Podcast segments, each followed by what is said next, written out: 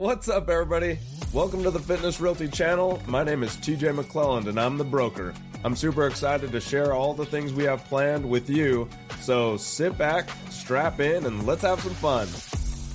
What's up, everybody? Hey, welcome back for episode 30. This one's going to be kind of fun to talk about. This is going to be 17 things about property investment. It's from Yahoo. I happened to see this article come out through my email and I was like, let me check that out. So then I read about the, I read the article and then I checked it out and was like, let's put this on the podcast because there are a lot of things that we need to talk about. So it is 17 brutal truths about property investment no one else will tell you. So I'm hoping that this really does a dive into investing in property and then we'll see if there's some things that are kind of wonky in what people say on Yahoo. So without further ado, I'm going to be consulting the article down below. And so hopefully you guys will be able to understand all the principles that are in here. Okay. So this first one, the first topic says property markets go through cycles. So obviously there are cycles. There are high markets. There are low markets with investing in property. Right now, you guys can see we're at an all time high and we continue to push that all time high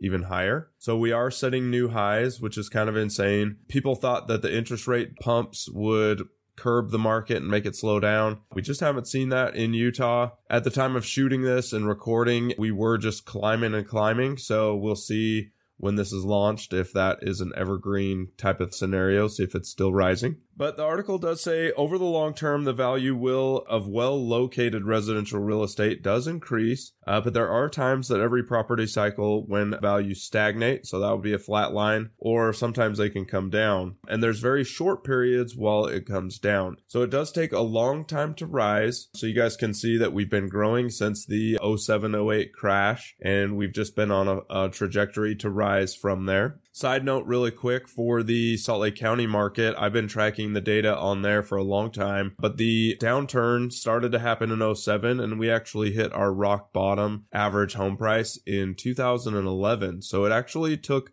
a lot longer than maybe this article is suggesting to come down. And a lot of that was we were really sheltered here in Utah from some of the market conditions that made it fall very quickly in other markets. And then as you can see, we've been on a rise from 2011 in there for in Salt Lake County all the way up to today where we're just continuing to push those new highs. So you can see the downturn happens relatively quickly, a little slower in our market, but you can see it happen faster than the uprise that's happening right now. So this article says A grade homes and investment grade properties are less volatile, but at times even the value of these properties can fall. So that is a hard truth, right? It doesn't matter when it happens, but it will happen. Someday there will be a downturn of the prices and we will see that market kind of shift into more of a buyer's market where you can kind of select what you really want. Okay, up next is you need a significant amount of money to invest. That is just false. But this article does make it sound like it is a hard truth with it make, making it so that if you do the traditional route where you're 25% down for your investment, yes, you need a pretty sizable down payment to get an investment property. However, and this is just me speaking outside of this article, there are a lot of ways that you can house hack and get some income out of your current property or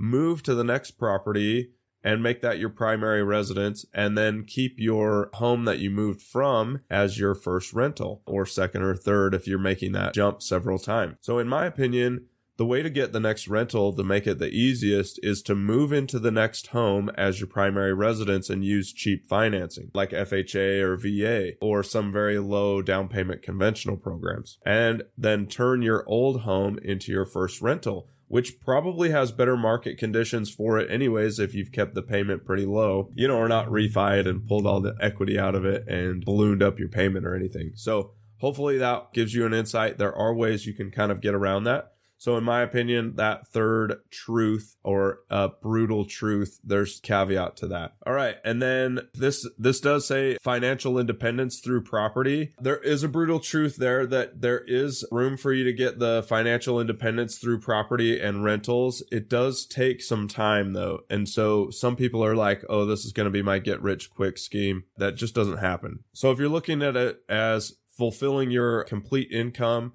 on one property, that's probably not the case, but there are ways to really kind of boost your earning potential. Plus, with real estate depreciation, you can really kind of protect yourself from taxes, which I'm hopefully doing a full episode on tax depreciation for rental property. So, this brutal truth about it being hard to reach financial independence, let's be honest. A lot of the millionaires out there earn their millions in real estate, and in real estate, you can stay a millionaire based on the rules and laws that are already there. It just does take time. So, I guess you can't do it quick unless you're maybe flipping homes and you really get a good deal. Maybe you can make a couple million that way, but in my opinion, the long term strategy is way more financially sound and can set you up for passive wealth plus generational wealth. All right, number four says saying, I'll be fearful when others are greedy and I'll be greedy when others are fearful is much easier than doing it. That's true. This article says most investors are overly optimistic during booms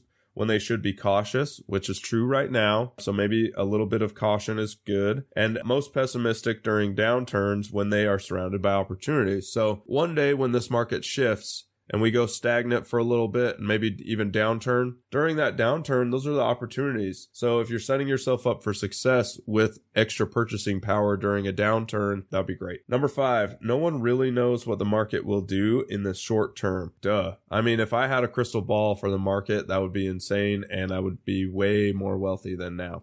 but we just don't have the crystal ball. So sticking to the fundamentals is how you win through not having a crystal ball. A lot of the things that can happen through there are just getting into pieces of property that cash flow. So even in a downturn, typically rental or rent don't go down as fast as prices. And so if you're in a positive cash flow scenario, most of the time you're going to maintain that positive cash flow during the downturn. So, in my opinion, that really does protect you. And so you can have those market conditions even come down and then go back up, and they, you're still protected. Number six, real estate investment is a game of finance and some properties are thrown in the middle. That is very true. There, it is a game of kind of a shell game. Where's your money? Where's your capital? What's working? What's not? What's cash flowing? What's not? Where do we have rent increases? What's not?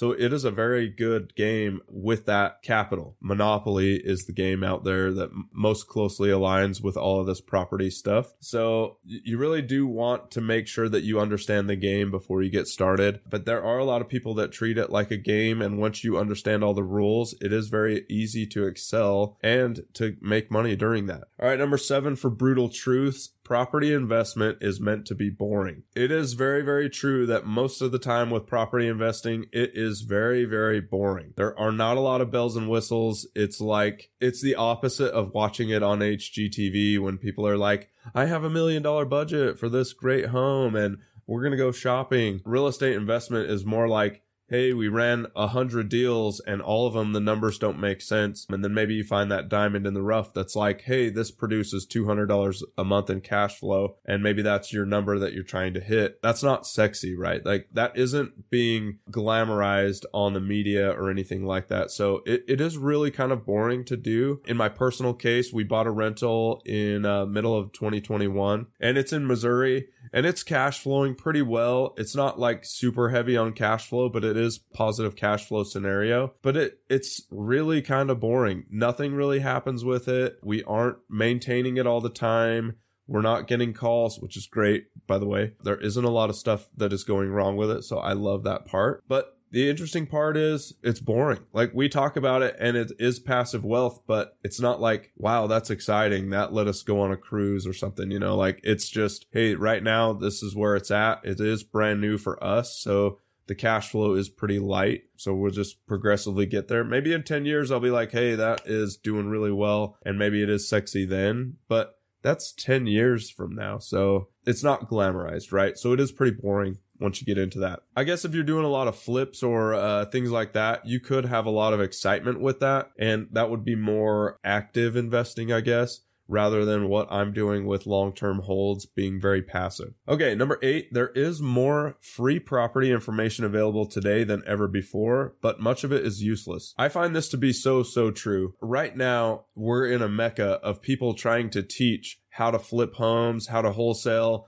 how to get into real estate investing. There's a class like every weekend here in Salt Lake or just in general. You can just look up on Facebook or meetups that are teaching real estate investing. So much of that information is taught from a book that they have no clue that they've actually done any of it. And then also some of it, they're really charging you a crazy price, which if you're getting great value out of it, yeah, go learn and get a mentor and a coach I'm all for that. Like paying for a great mentor and a great coach is crucial. Those people, if they're really good, can help you mold your life and actually make you excel. However, since there is so much information out there right now, it's just insane. You're sifting through all the stuff that's fluff you're also kind of trying to sift through the stuff of people trying to take advantage of other people. So you really need to be cautious there. The internet did make it so that the information is readily at your fingertips and there is a lot of it. So just be really cautious there. Something I'd like to add to that really quick is that we offer a lot of investing strategies. We're not paid coaches. The way we get paid is if you purchase a home through us then of course there's commission to be paid there. So we do excel at representing buyers and sellers for property. I am not going to tell you that I'm the investing coach. I have access to coaches that teach that though. All right, number nine, be careful who you listen to. I guess that's in caveat to the last one. There are a lot of people screaming that they know the best possible strategy in real estate. You've heard the old saying, there's a lot of ways to skin a cat, which is kind of gross, by the way. But there are a lot of ways to make money in real estate, and there are new ways being made up all the time some good, some bad, some scammy. So just be very cautious about who you're listening to. Number 10, there is virtually no accountability for the many property gurus and their hotspot predictions. Man, if, if, this isn't like the truest statement out of all of these, this is insane. MSNBC, Yahoo, even Forbes, they're always talking about like the crash of real estate. The recession is happening. It's hap- it's going to happen with us. People have been saying, Hey, we're going to head into a recession next year. They've been saying that for the last like six or seven years. So they have none of the predictions. So the thing that we kind of touched on earlier is use the market strategies that work in every market. There's an old saying about timing the market is bad and time in the market is good. So getting your foot in the market that's the benefit right there. Just putting yourself into the market and getting a piece of property and not timing the market because over the long run, time has shown that most people with a long enough horizon will do well in real estate. So maybe you buy a property and it goes down in the first year, but maybe over the next 18 years it really balloons. And so the time horizon, you should look at it as being very long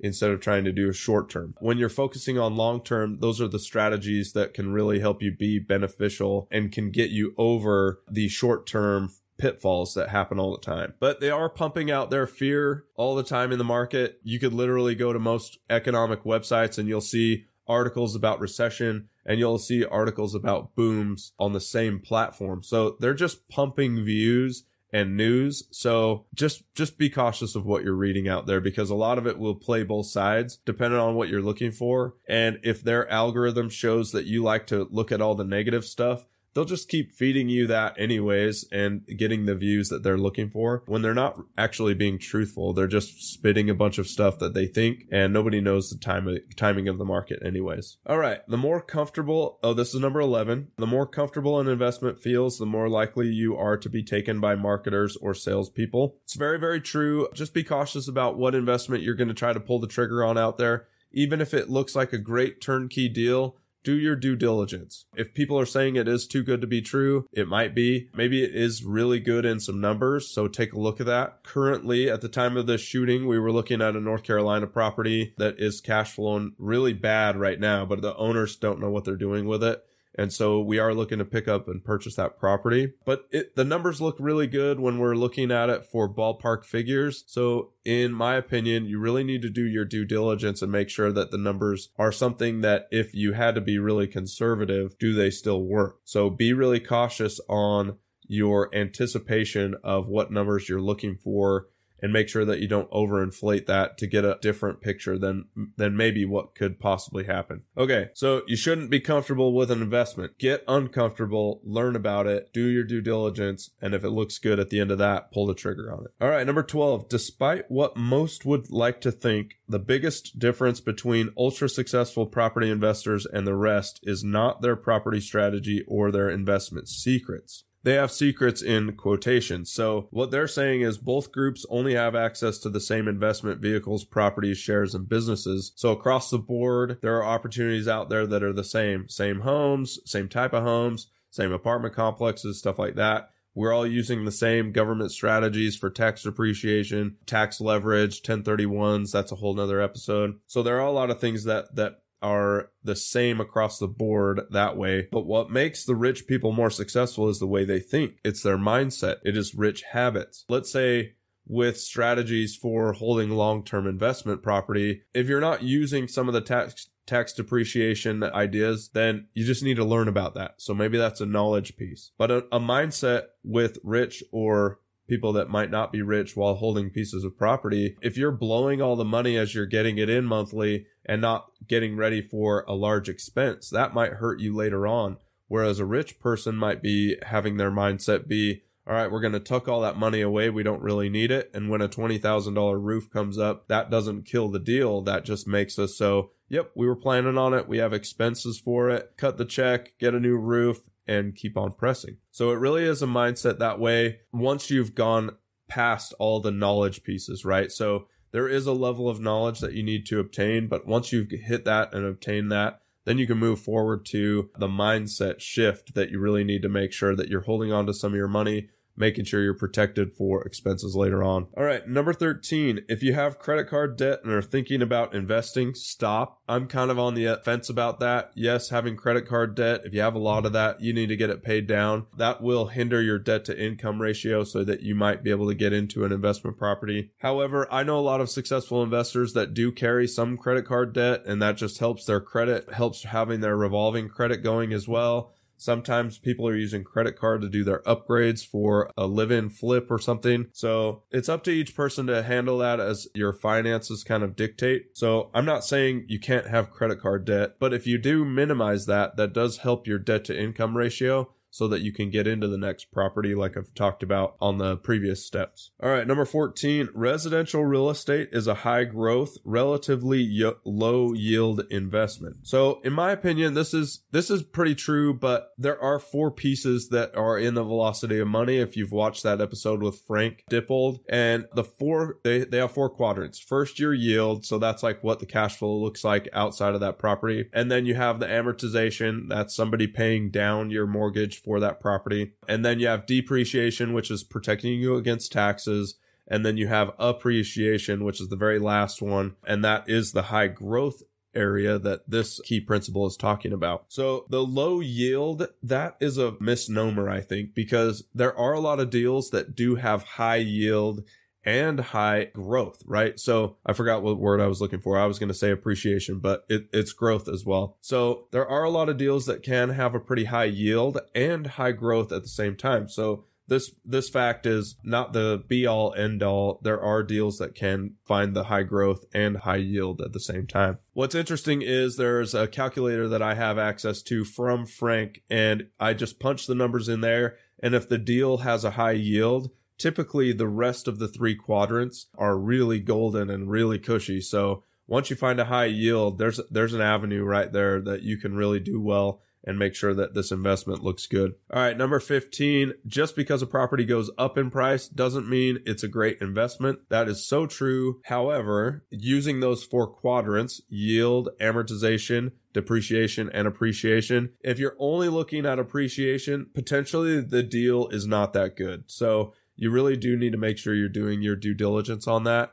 And so this is a very true principle here. Just because the price goes up in appreciation doesn't mean that all of the other factors are doing well. Case in point, Utah is a high growth, high appreciation market right now, and the rents just haven't caught up as fast. And so there are a lot of avenues where you could get yourself in trouble by buying a piece of property or investment property here if you're not looking at all the factors. If you're only looking at appreciation and that appreciation comes really slow or the market downturns, uh, you could be in a world of hurt in that investment. So make sure that each one of those quadrants is checked off and looks good before you pull the trigger. All right, number 16, there are three stages of your property investment journey. All successful investors go through the following three phases. Firstly, there is an asset accumulation stage, which requires leverage, owning high growth properties. Second, you slowly reduce your loan to value ratio. And then the third is the tax depreciation or tax leverage, which most investors skip apparently by this article because they just don't know any better. So I would say just be cautious about what you're doing. Well, not, you're not even cautious. Become knowledgeable about how this process works. And I think the real reason that the stages there are first, you got to accumulate. I mean, if you're not accumulating, you don't even get on the train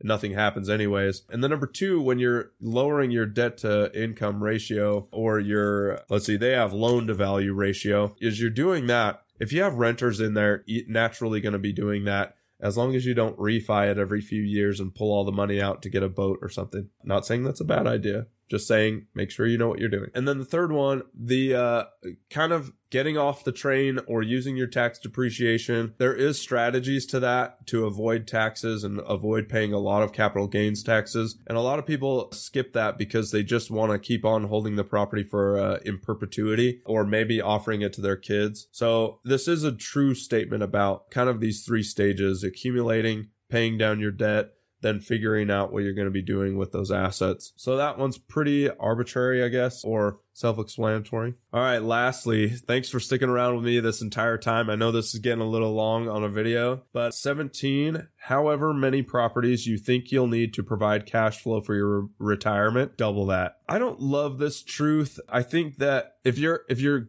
making a strategy and you actually make the strategy very sound, just doubling it so you can make sure that you're in a cushy life. I feel like that's a weird statement to make. I mean, in the first place, if you make sure that your strategy looks good on paper and then really getting those factors into place, even X factors is what they're talking about here or the unexpected factors, you can strategize and actually put those into your plan. So I don't necessarily think you have to double that to make sure that you're all set up for retirement. However, I do find that most people don't strategize well enough and they don't actually understand the pitfalls that may come around. So I do think that you need to make your strategy very conservative so that you can make sure that it is very robust and kind of has proof that outside influences won't be able to break that down. However, just doubling it just sounds kind of like a crapshoot. So, in my opinion, just do your due diligence on your plan and make sure it fits. All right, that's been 17 brutal truths from Yahoo all about property investing. I do feel like some of them were over the top or kind of crazy or not useful whatsoever. So, I tried to add value to some of the statements and tried to help make sure that you understand that there are some different nuances with each one of those principles. So just excited that you stayed around this long with me. Wanted to say thank you. I'm very grateful for all the support. I love you guys and we'll see you next time. Bye. and that's a wrap. Thank you so much for supporting us. We'll see you next time and we love you. Later.